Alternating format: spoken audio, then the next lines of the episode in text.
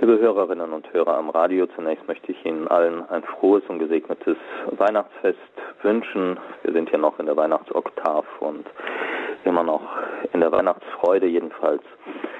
Wünsche ich Ihnen das alles und natürlich auch den Frieden der Weihnacht. Ein paar Gedanken zum diesjährigen Weihnachtsfest. Eine der Postmarken, die die Deutsche Post in diesem Jahr zum Weihnachtsfest herausgegeben hat, zeigt einen Engel sowie sein Wort an die Hirten, mit dem er die Geburt des Messias verkündet. Ich verkünde euch eine große Freude. Die Briefmarke ist mit einem durchaus lesenswerten Begleittext versehen und stellt einen Ausschnitt aus dem Gemälde Verkündigung an die Hirten von Ansano di Pietro Menzio aus der Sienneser Schule dar, der es wohl um 1450 geschaffen hat. Aus diesem Begleittext möchte ich folgenden Abschnitt zitieren. Was den Hirten von Bethlehem vor mehr als 2000 Jahren galt, gilt auch heute. Siehe, ich verkündige euch eine große Freude, denn euch ist heute der Heiland geboren. Bei allem, was kommen mag, bleibt Grund zur Freude, denn der, der dieser aufgeschreckten Welt Frieden bringt, ist zu den Menschen gekommen. Genau, das ist die weihnachtliche Botschaft. Wie schön, sie in diesem Kommentar so kurz und knapp und richtig zu lesen. Und dennoch, der ein oder andere möchte wohl fragen, so einfach ist das also? Was immer kommen mag, es bleibt Grund zur Freude. Mancher Zeitgenosse wird da vielleicht nicht ganz so schnell überzeugt sein. Gibt es nicht Gründe genug, die uns jede Freude austreiben können? Gemäß jüngsten Umfragen bereiten den Menschen heute die meiste Sorge und Angst die hohe Inflation und der Krieg in der Ukraine, von dem ja noch nicht gesagt ist, dass er sich nicht ausweiten könnte zu einem Atomkrieg. Wenn wir dann noch so vieles andere hinzunehmen, die Pandemie, die uns nun über zwei Jahre in Atem gehalten hat und unter deren Folgen viele Menschen, insbesondere Kinder und Jugendliche, immer noch leiden. Energie, Wirtschafts-, Klima und vielleicht noch eine persönliche Krise, wie dann Gründe zur Freude finden. Ähnliches hätten uns vermutlich auch die Hirten damals vor 2000 Jahren gesagt, denen diese Botschaft als erstes verkündet wurde. Auf die Frage, ob sie ihr Leben als freudvoll erleben, hätten sie wahrscheinlich etwa so geantwortet. Unser Leben ist hart. Es reicht kaum zum Leben, was wir für unsere schwere Arbeit bekommen. Tag und Nacht sind wir bei unseren Tieren, die aber nicht einmal uns gehören. Ständig müssen wir sie vor Dieben, Räubern und wilden Tieren schützen. Unser Job ist gefährlich und trotzdem verachten uns die Leute und meiden unsere Gesellschaft. Welchen Grund zur Freude sollten wir haben? Und dann platzt mitten hinein in ihr Leben diese Botschaft. Ich verkündige euch eine große Freude. Als Grund der Freude wird ein Kind genannt, das der Engel als Retter, Messias und Herr vorstellt. Ja sicher, ein Kind ist immer ein Grund zur Freude. Aber etwas so Besonderes ist das nun auch wieder nicht. Ein Kind, ja und? Täglich werden Tausende geboren. Genau das ist die Frage ist speziell dieses Kind Grund zu einer Freude, die jede andere Freude übersteigt, zu einer Freude, die auch dann trägt, wenn vieles im Leben, manchmal vielleicht sogar alles, gegen jede Art von Freude zu sprechen scheint. Ich will dazu eine berühmte Episode aus dem Leben des heiligen Franziskus erzählen, der bekanntlich 1223 in Greccio in Umbrien die erste lebende Krippe hat herrichten lassen, um das Weihnachtsgeschehen so anschaulich wie möglich vor Augen zu führen, von wo aus sie ihren Siegeszug rund um die Welt antrat. Es wird berichtet, dass sein Mitbruder Leo ihn einmal bat, ihm zu erklären, worin die vollkommene Freude bestehe.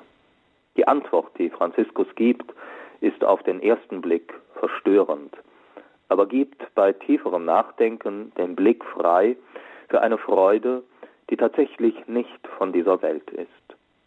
Kurz zusammengefasst lautete die Antwort des Franziskus so. Wenn du und ich, Leo, nach einer langen Wanderung, durch Nest und durchfroren vom eisigen Regen, hungrig und sterbensmüde in der Nacht an eine Klosterpforte klopfen und um Einlass und Herberge bitten würden, bekämen aber vom Bruder Pförtner nur eine abweisende Antwort und würden von ihm wie Diebe, Räuber und Spitzbuben fortgescheucht und würden dennoch nicht murren und zornig werden, sondern es in Geduld und Fröhlichkeit ertragen. Dann, Bruder Leo, dann schreib, dass hier und hierin die vollkommene Freude liegt. Wer das hört, fühlt sich zunächst schlicht vor den Kopf gestoßen. Das stellt ja alles auf den Kopf, was wir mit Freude verbinden. Müde, hungrig, verfroren, irgendwo anzuklopfen, freundlich aufgenommen zu werden, ein warmes Bad, eine köstliche Mahlzeit und dann ein fein hergerichtetes Bett genießen zu können, das würden wir in einem solchen Zustand als annähernd vollkommene Freude empfinden, als einen Vorgeschmack des Himmels. Ich bin sicher, hätte man dies Franziskus als Gegenvorschlag unterbreitet, er hätte nicht das geringste dagegen einzuwenden gehabt. Im Gegenteil, er hätte es bestätigt.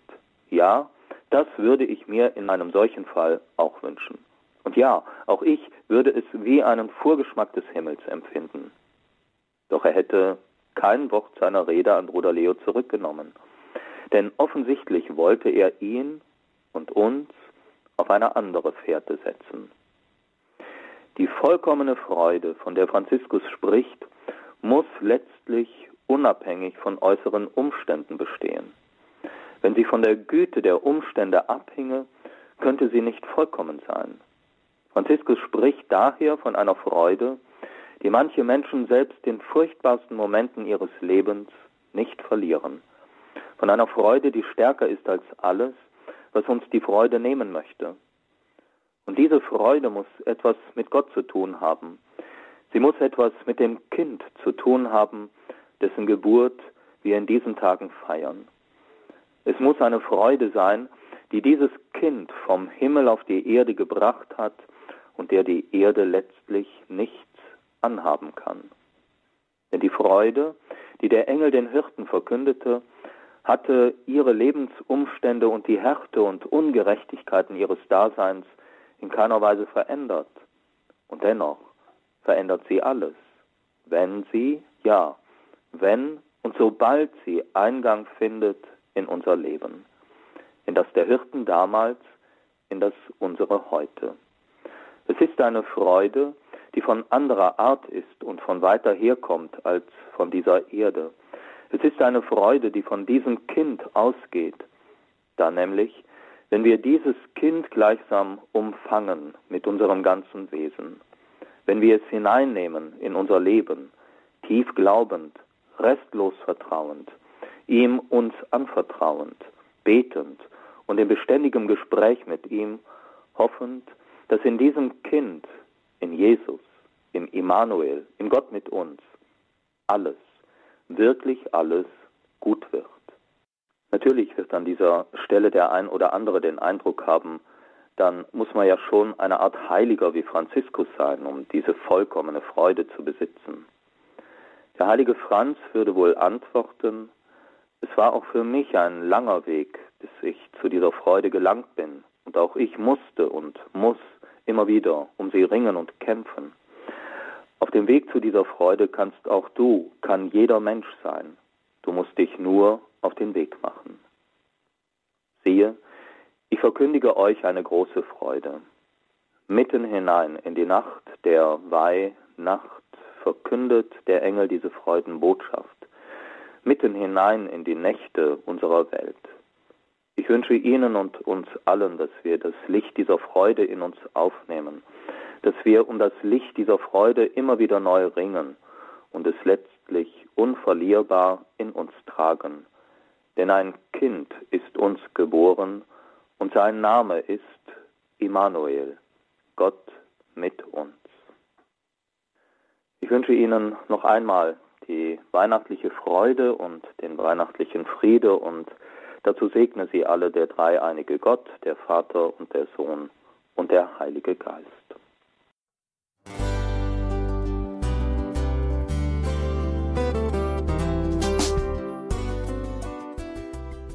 Liebe Zuhörerinnen und Zuhörer, vielen Dank, dass Sie unser CD- und Podcast-Angebot in Anspruch nehmen.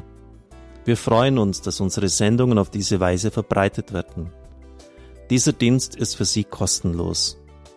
Für uns ist er allerdings mit einem nicht unerheblichen finanziellen Aufwand verbunden. Deshalb sind wir für jede Spende dankbar. Alle Bankverbindungen unserer Spendenkontos können Sie über unsere Homepage horeb.org unter dem Menüpunkt Spenden einsehen. Dort besteht auch die Möglichkeit, online zu spenden. Natürlich nach den neuesten Sicherheitsstandards. Sie können diese Informationen auch bei unserem Hörerservice unter der Telefonnummer 08328 921 110 erfragen. Ich wiederhole die Rufnummer 08328 921 110. Vergelt's Gott für Ihre Unterstützung. Ihr Pfarrer Kocher.